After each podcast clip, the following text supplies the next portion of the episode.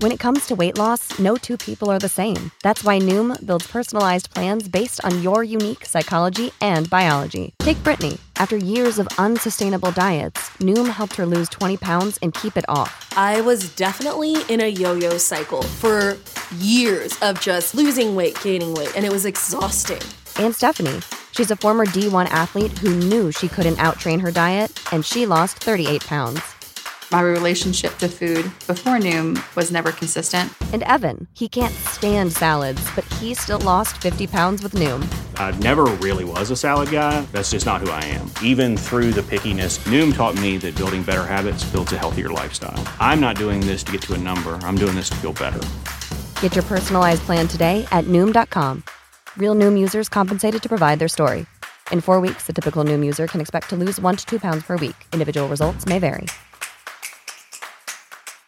She's a fashion blogger, model, and entrepreneur. She's amazing. The latest tips on fashion, beauty, wellness, travel, and her lifestyle. And now, here's the founder and creator of Not Basic Blonde, Olasha. Hello everyone, welcome back to another episode of Not Basic Blonde's podcast. I'm sure all of us can use a great life and career advice from very knowledgeable and very talented expert. As seen on Shocks of Sunset, Fox five News, C B C News, Oprah, Yahoo News, my guest, James Gay, psychotherapist with over twenty years experience, will be giving us great advice. James has been helping clients to heal from perfectionism and live life from a greater sense of self-compassion and enjoyment. So in this episode, James and I will be discussing so many great topics.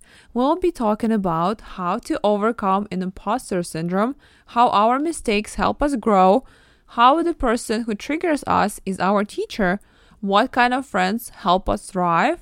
Is it true that people can only give you love they can give themselves? What is tragic optimism, how to set boundaries, how to overcome fear of failure, how to find new friends, and so much more. But before we dive in, don't forget to subscribe, rate, and review Not Basic Blonde podcast on Apple Podcasts. Hi, James. I'm so glad to have you on my podcast. How are you?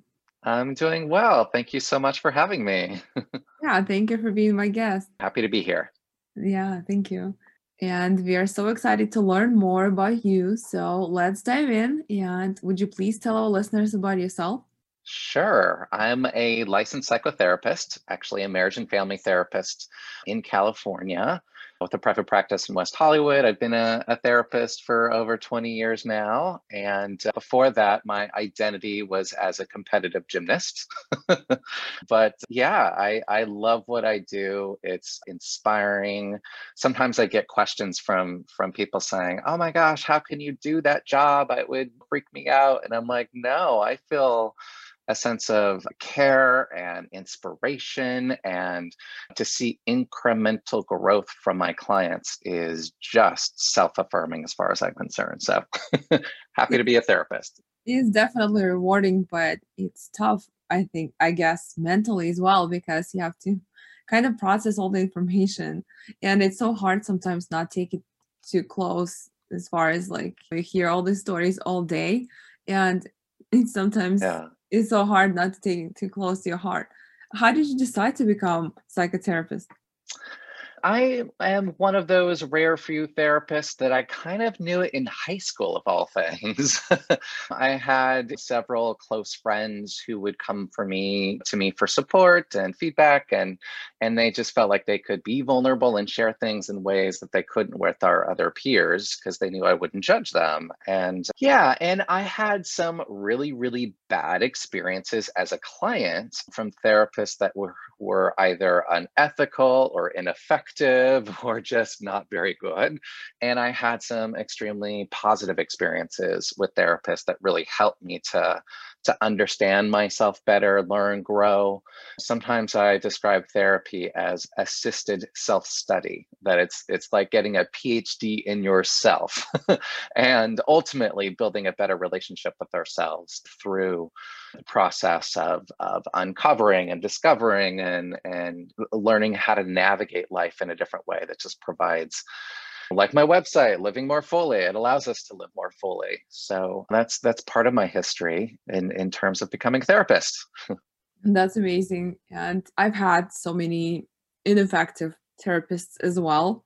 And I know mm. what you mean by that. And it's just hard to find the right one where they will totally understand you, kind of, because yes, sometimes they're just giving you general advice, but right. the situation is so different. What issues the most do you help with? Like, what issues are the most common?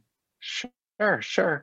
I would say, looking over the course of my the clients that seem to come into my office the most the last twenty plus years, it's really those that are struggling to find a sense of overall life satisfaction and enjoyment.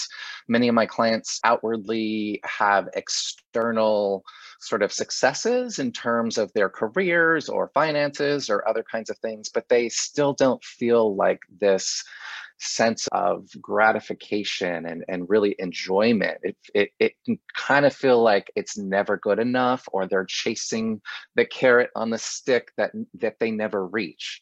So, so it's common things like that are perfectionism or self-criticism, or always feeling like you're not able to digest or feel the nourishment from actions that are taken. So it's really helping those still achieve goals of excellence, if that happens to be what they want, but doing it from a place of greater self-acceptance and compassion, and recognizing that that is a process that's not linear. It's back and forth. There's growth spurts, and then there's regression, there's mistakes, and there's achievements. So it's Yeah, it's helping clients to really learn to be their own best friend as they move forward.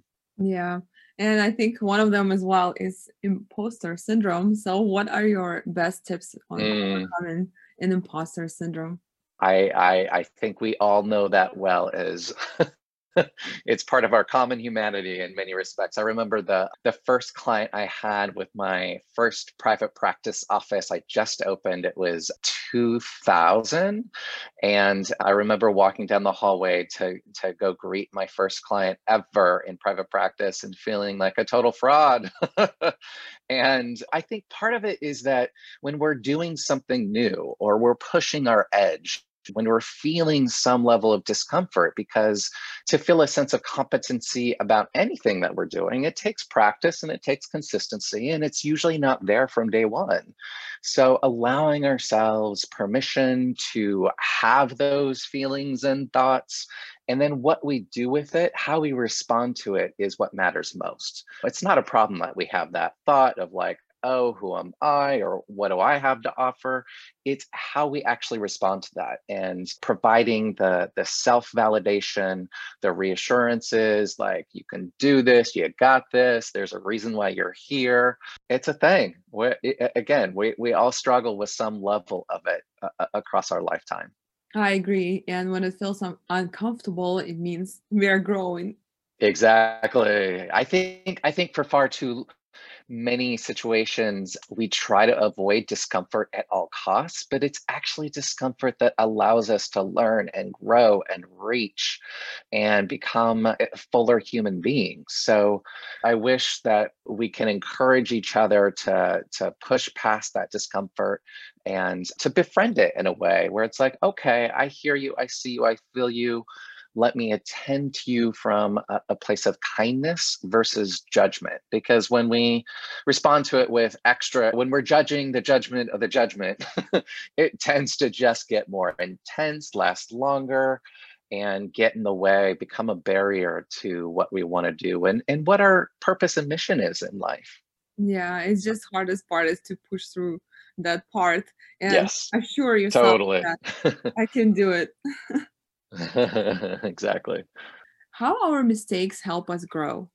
Well, in order to achieve success, there's got to be a lot more mistakes. It's sort of like, I'm reminded of ski instructions. When going down and learning to ski the slopes, it really does require us to fall. If we're not risking falling, then we're not learning and growing. We're just staying stagnant, right? So, so in order to reach our goals, we have to give ourselves space and permission to mess up along the way, to to to do it in a non-linear fashion, to just to recognize that that is the essential ingredient to to moving forward, to doing what we want in life, to to reaching our goals. We have to be open to making mistakes. It's it's not it's not sort of a, it doesn't it doesn't dictate our worth or value. It's just simply a mishap, a misperception. It's, it, again, it's how we learn and grow. I agree. And especially, I see that a lot in dating. My friends share with me a lot mm. as far as online dating. They see that uh-huh. guys are so careful that they completely refuse to take the next step or take further step, and they just afraid to uh-huh. make a mistake. totally, totally. And then, and then who can be intimate if you're trying trying to be perfect, because you're not really showing up as your full self. It's like, who are you really if if all you're showing is the the the cookie cutter picture? Yeah. Have you ever had like the worst cases in your practice, or like the craziest stories as far as like some people you helped overcome challenging yeah. story?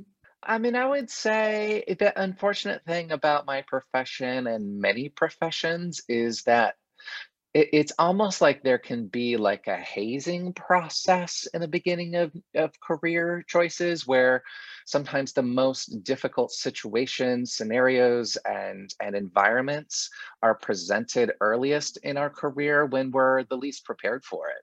So my first job out of undergrad or out of grad school, before I got licensed, was at a, a residential treatment center for those that were triply diagnosed, meaning that they had H I V or AIDS, that they had a mental health diagnosis and a substance use disorder often. And it was it was not the best uh, framework with which to, to, to do the work. We were, the, the therapists, the counselors were expected not to just provide therapy, but also case management, and also figuring out how residents could get along and offering services. It just was uh, a really difficult setup. So, so in that regard, there were the most Ah, challenging stuff, like barbs being thrown my way in sessions, people belittling or putting down or threatening. I had to have a temporary restraining order against one uh, resident, one client, because they had speed psychosis and thought that I could read their mind, and had these intrusive thoughts that I that they thought that I was Um, responsible for. I'd threatened to build, burn the building down, those types of things. So my horror stories really come from my earliest sort of times with that. Thankfully, in private practice, that's not really the case. And I feel extremely grateful for having, uh, working with clients that are just like you and me, right? That, that want to work on personal growth, that are struggling with anxiety, depression, perfectionism, relationship issues, whatever it happens to be. But, but they're, they're volunteering to be involved, invested in improving their lives, and they're coming at a time when they're they're ripe for change. So in many ways, much more rewarding work. Nice. And how do you like unplug when you come home? I mean, you, you probably think about clients still. How do you kind of switch to the mm-hmm. time when you're at home and time when you work? Because I mean, it's overwhelming. Uh, sure, sure. Yeah, it's it's taken some learning and some negotiation along the way. I, again, I remember early in my career instances, I was working at U C S F AIDS Health Project, and those were really the first therapy clients that I saw. And And I remember instances where I would sort of be impacted by the stories that I was hearing and take that with me outside. And and I I, I developed this practice that I'd learned. It's from Tonglen meditation, from this Buddhist nun, uh, Pema Chodron. And it's basically this process where you breathe in the discomfort, the pain, the suffering, either you're experiencing or others are, and then breathing out cool relief, whatever it is you would like to have happen. And, and it creates this, at least for me in that moment, it created this transformational thing where it was like, I could send love and care and support and relief for this client in those moments. And then that process sort of helped me let let go. Thankfully, these days, I don't feel like I take it with me as much. It's a fine line, right? Like you need to be present and invested with clients and to be able to sort of do the work. Empathy is a, a really important skill to understand and care about the experience of another as a therapist. It's sort of our, our, our magic powers, our secret weapon or something, not weapon, but what I mean.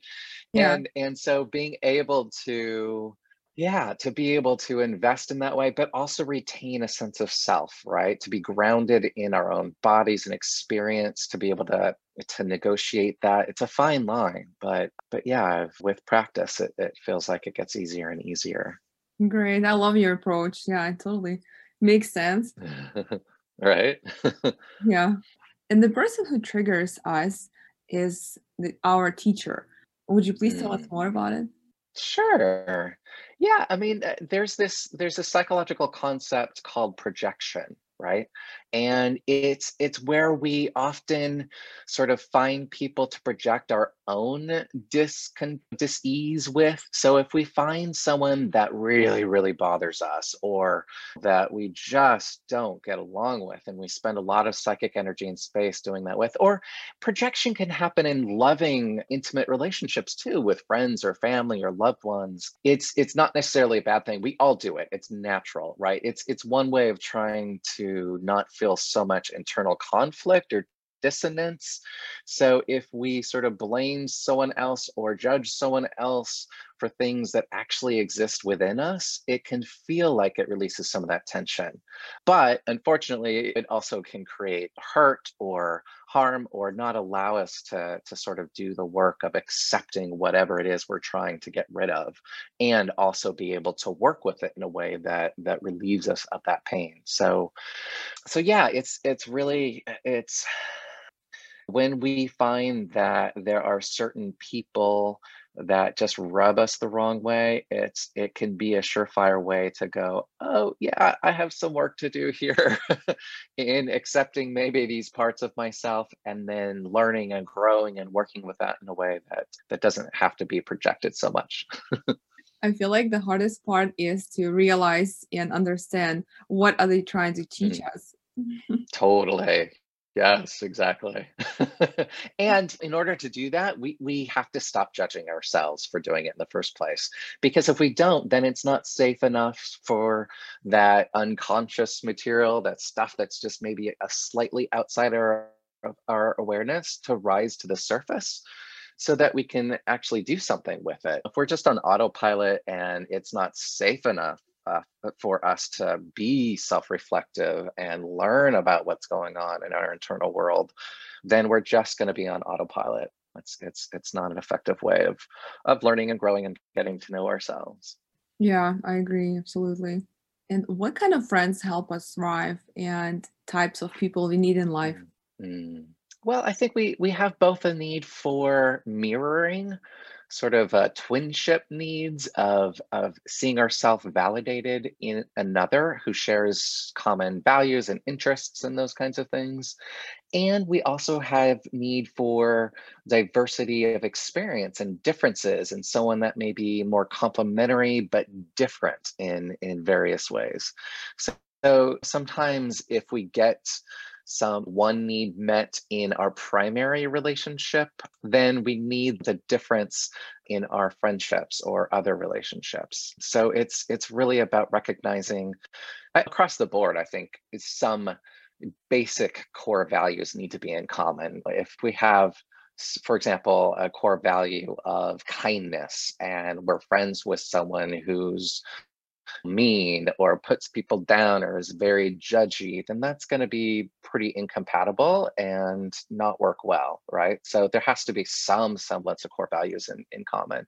But if we have different interests or skill sets or life experiences, that can bring a, a difference of opinion, or we can learn and grow from from from that too. So so recognizing both of those things, I think, is is is important. Yeah. Do you believe that who you surround yourself with, you become? Uh, well, we're certainly influenced by right? So a lot of us grow up with experiences where we didn't get certain fundamental needs met.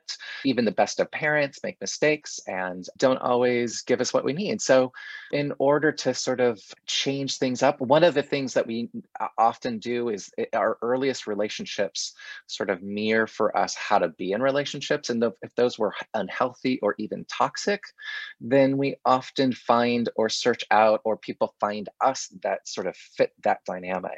And, and part of maturity and learning and growing is understanding, oh, wait, this is sort of repetition compulsion. I am reenacting in my adulthood, childhood experiences and relationships. And if they're unhealthy, if they're, if they're toxic in any way, we need to understand that, recognize that, and then set limits. And if those boundaries aren't consistently respected enough, and if there isn't enough reciprocity in our relationships, our friendships, then it's also okay to walk away from those relationships that are pulling us down or aren't working well, or that we outgrow each other in, in a variety of ways. And then seek people that are more like-minded. Our, our time is valuable in, in this life, and we need to be strategic with who we spend it with. And that doesn't mean like being overly rigid or expecting people to be perfect, but it also doesn't mean allowing people to walk all over us or treat us poorly. Oh, I agree. And how do you find new friends? I know you had that on your website, and I loved how you laid out everything. Oh, thank you. Yeah, it's it's a thing. I mean, it's sometimes it feels like it's easier. There's structures in place when we're younger, school, seeing our peers every day in certain scenarios, even college and whatnot. And it get it, it can feel like it gets di- more difficult into our uh, adulthood. So it does really require us to have an active participation in that. If we're saying we want friends, but we don't go out, we're saying we want friends, but we don't open ourselves up to interacting or initiating conversations, then that's not going to be effective, right? So it's it it can be about finding like-minded people in a variety of settings. Are there particular hobbies or interests that we like, that we're uh, likely to find kindred souls? Are there online courses? I know we're sort of limited with COVID and everything else right now, but it, it kind of requires us to be creative. Are there are there classes? Are there courses? Are there are there ways that we can find people with similar interests and hobbies online, offline, eventually? Those are those are some of the the starting points. And and like you said, I have a whole list of a variety of possibilities on my website about how to sort of make new friends, maintain friends, and deepen friendships on my website as well. Yeah. And as for me, it's always was easy for me to find mm-hmm. friends. And I have so many people that I know, but I only have a few close friends. And mm. coming from Russia, I'm originally yeah. from Eastern Ukraine, but I'm Russian. Mm. And mm-hmm. their friendship definition is different than here, because mm. their friends, like, they will go in all the way for you, and here mm. it's a little bit more like kind of flaky. I mean, people might say, oh, I'll talk to you later, I'll see you later, and they're not mm. as mm-hmm.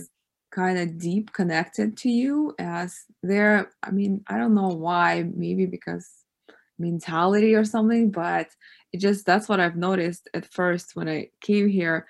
And I have a few friends, and most of my best friends are Russian too, because we could provide ourselves that support, because other friends would just like let you down anytime. I don't know I why. Hear you. I hear you. Well, yeah, it's, I think there can be a familiarity with people of our own culture, race, background in a variety of different ways, a commonality, sort of a shorthand experience. And then there's certain value systems that can come from particular cultures in terms of, like, U S Americans tend to be individualistic, out for ourselves. Yeah, I mean, these are sweeping over generalizations, right? But yeah. it's, I think there's elements of truth that that it's it's it's not like a collective, let's do things for the greater good sort of culture that so many are. And that can impede the kind of relationships I think that that we're talking about. Thankfully, yeah. it's it's it's still possible regardless of where we're from or where we live. It just might mean that it takes extra time or work or kind of discerning a bit differently, who's out there just for themselves, who's loyal, who's responsive, who's your mainstay. Sometimes I think if we have a handful, two, three, four of really good, solid friends that are your go-tos, that are there, that show up, again, more times than not, this isn't about perfection, that that we're doing really good. And that can take time to build. It's something like, oh, I forget the arithmetic, but it's having an acquaintance takes something like one hundred hours, and having a closer friend really takes like hundreds and hundreds of hours of experience and conversations and, and getting to know over the course of time. And so sometimes if we are, are feeling a, a sense of urgency, a real deep need for that kind of connection, and we And if we don't get it right off the bat, sometimes we can give up too soon, or sometimes we can feel too despondent, like it's not happening fast enough, which can also get in the way of, of allowing there to be enough time and experiences to sort of develop some of those key friendships. So true. I mean, like when I first came here, it was different for me. Now, mm. of course, I have more friends, and mm. I kind of developed relationships, and I understood how it works. But before, it was just right. so weird to me that people were just so separated, and everyone yeah. just in their own home and totally by themselves. yeah. Well, and I think that there's there's kind of a bit of a loneliness epidemic as it relates. relates to all that too, because if we're too insular, too rigid or boundaried, or not vulnerable enough with each other, expecting, yeah. again, expecting ourselves to be automatons or only sharing certain parts of ourselves, it it it creates that distance and, and that longing for a deeper and more caring connection that I think you're describing. That makes sense. I think we have, I mean, people here have too many boundaries sometimes, and they're afraid mm. to kind of be vulnerable, like you said. Yeah. Yeah. Yeah. When, and I think a lot of that comes from patriarchal systems that tend to devalue things that are deemed feminine, which tends to be expressing feelings and being vulnerable and be, receiving. They're all sort of stereotypes or socialized characterizations of what feminine and masculine is. But I think the U S American society in particular sort of values producing and aggressiveness and going after it and initiative and some qualities that are perfectly uh, appropriate and valid. But but if it's missing other aspects of allowing, like encouraging us to feel our feelings and to express vulnerability and to connect on an emotional level and those kinds of things, then it's out of balance and it's missing sort of a holistic approach to being, let alone being in relationships with other people. Absolutely. In talking about relationships and feelings, people can only give you love they can give themselves. Would you please tell us more about it? Sure. I, I think we're better able to love others when we love ourselves. We're better able to receive love when we love ourselves.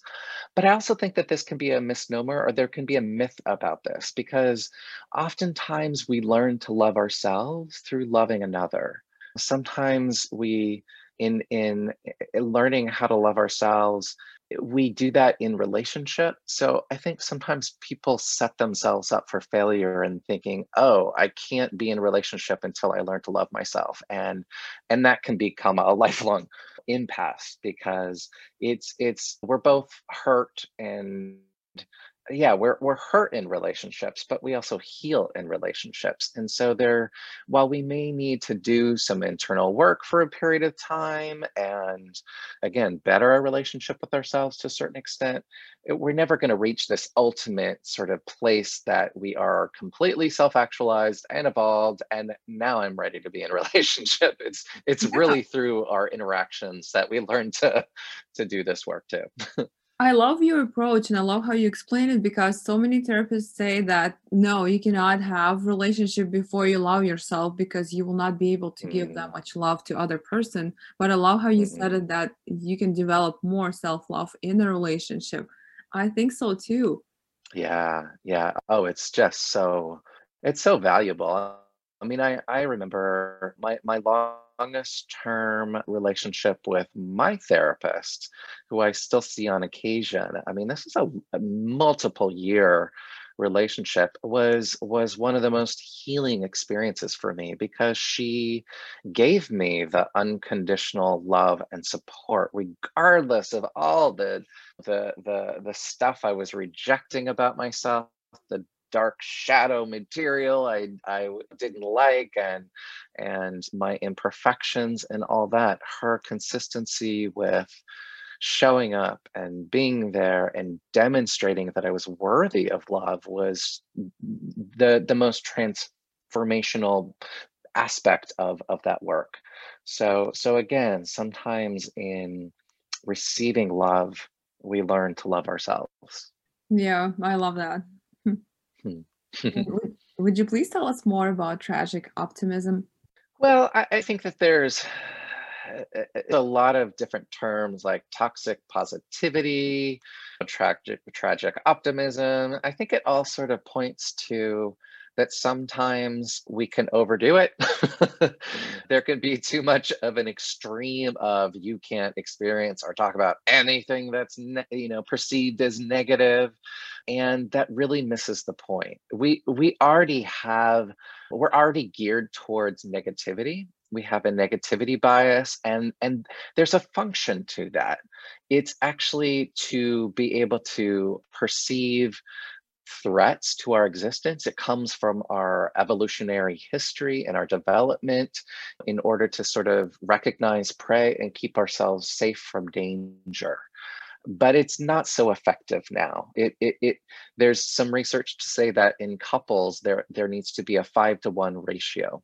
Five positive experiences or expressions of love or validation for every one negative thing. And I think that can be true for us um, as individuals, but it, it doesn't mean that we don't experience suffering or pain or discontent or anxiety, depression, whatever ails us, right?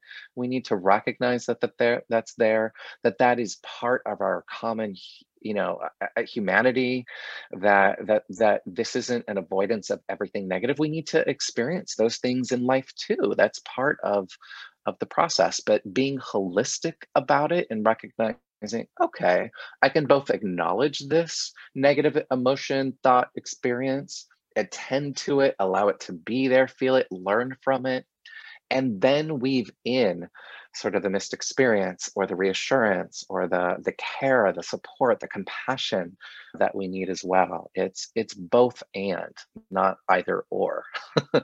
Yeah, it's just like allowing ourselves still feel it, but then be positive mm-hmm. and learn from it, like you said. Yeah. Yeah, it's it's it's about avoiding rumination and obsession, but also giving it its due time. The things that we tend to resist tend to things that, that again, get louder until we pay attention, last longer.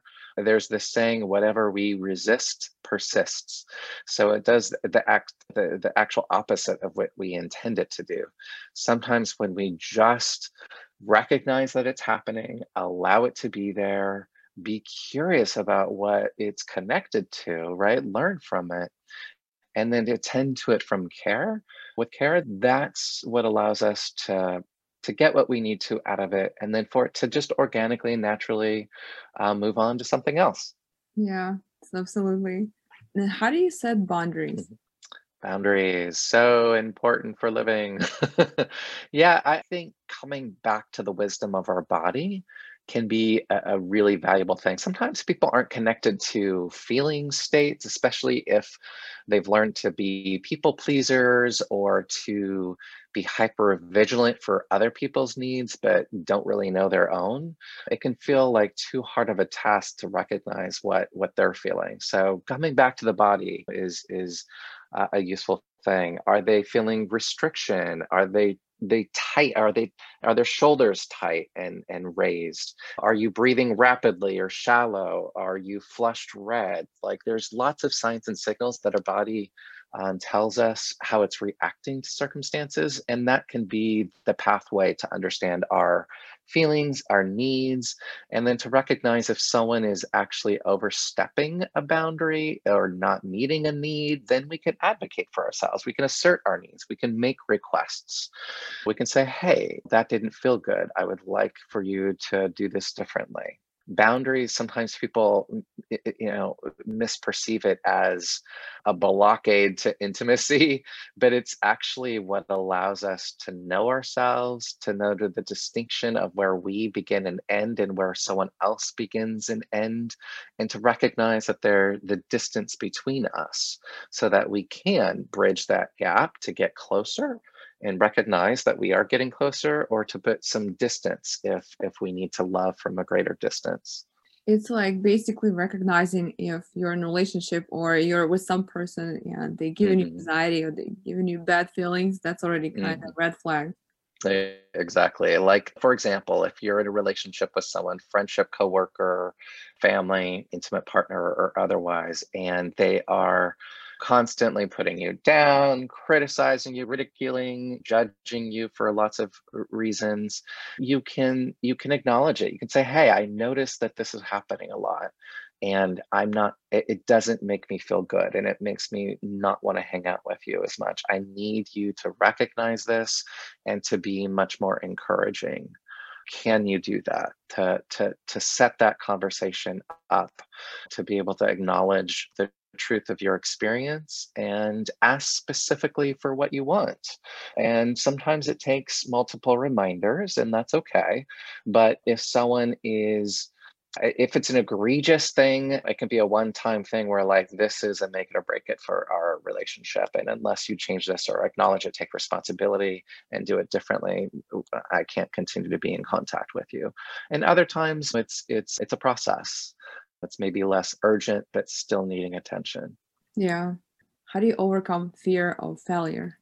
Fear of failure. Sometimes it's fear of success too. But yeah, it's, it, it, it can, I, I think a lot of us have this, this idea that we have to do things from the get-go, out of the gate, in a perfect way. And unless we do so, then we're not worthy, we don't have value, we judge ourselves, and and that's just gonna, again, create these roadblocks to to living and to taking risks and doing what we need to to move forward. So I think the first thing is to recognize the fear, not to judge it, not to try and push it away, to recognize it, to allow it, um, to be kind with it. Sometimes our fear is based on things that we've internalized from the outside world.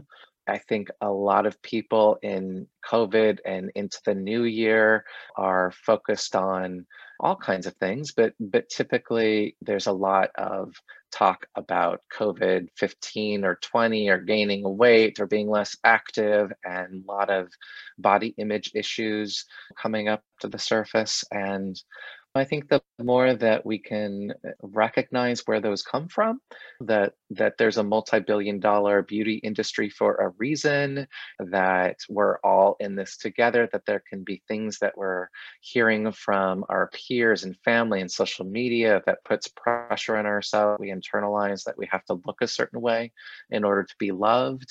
And And meeting that fear, we can recognize it and then start providing, like, it's a process, right? But I know that this stuff is easier said than done, but it, it's it's a process of recognizing that we have inherent worth or value, not based on our physical appearance, but based on our, our existence.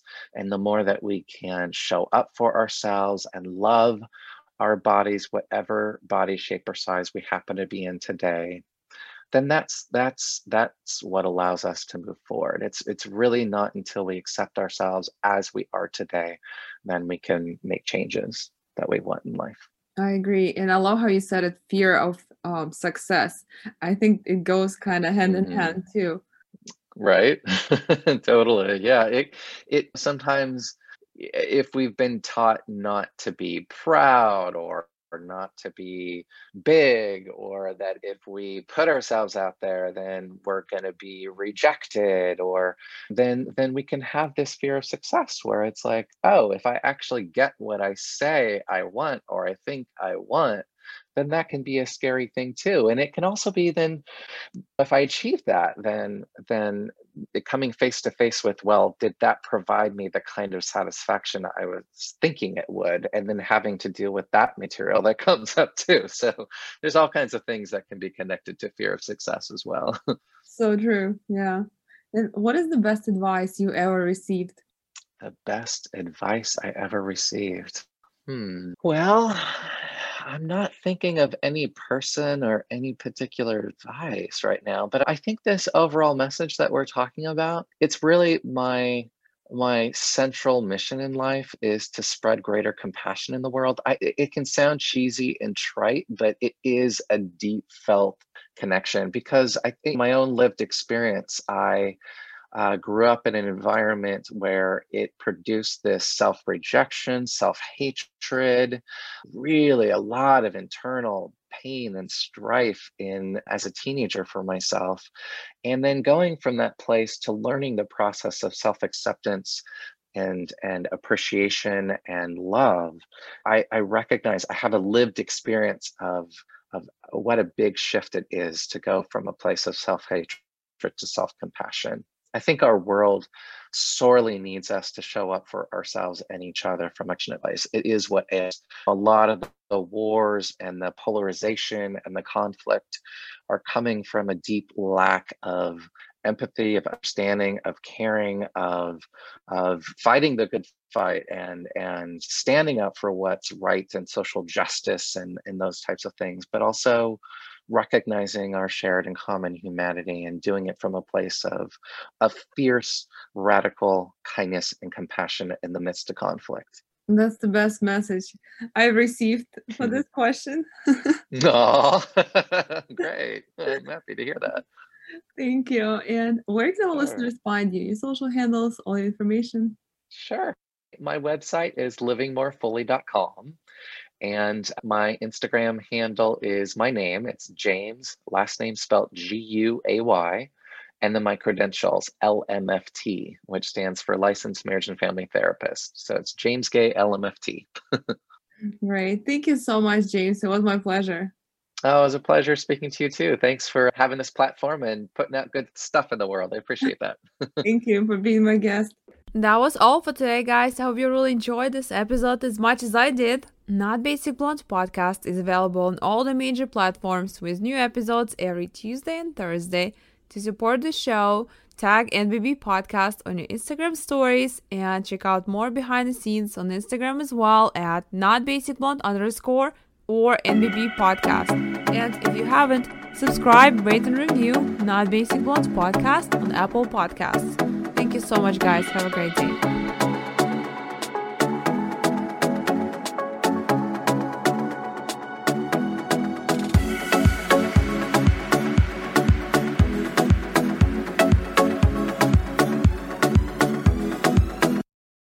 You know how to book flights and hotels. All you're missing is a tool to plan the travel experiences you'll have once you arrive. That's why you need Viator. Book guided tours, activities, excursions, and more in one place to make your trip truly unforgettable. Viator has over three hundred thousand travel experiences to choose from. Everything from simple tours to extreme adventures and all the niche, interesting stuff in between. So you can plan something that everyone you're traveling with will enjoy. Real traveler reviews give the inside scoop from people who've already been on the experiences you're considering, so you can plan with confidence. Free cancellation helps you plan for the unexpected, and twenty-four seven customer support means you can travel worry-free. Download the Viator app now and use code Viator ten for ten percent off your first booking in the app. Find travel experiences for you. Do more with Viator. Save big on brunch for mom, all in the Kroger app. Get sixteen-ounce packs of flavorful Angus ninety percent lean ground sirloin for four ninety-nine each with a digital coupon. Then buy two, get two free on twelve packs of delicious Coca-Cola, Pepsi, or seven up, all with your card. Shop these deals at your local Kroger today, or tap the screen now to download the Kroger app to save big today. Kroger, fresh for everyone. Prices and product availability subject to change. Restrictions apply. See site for details.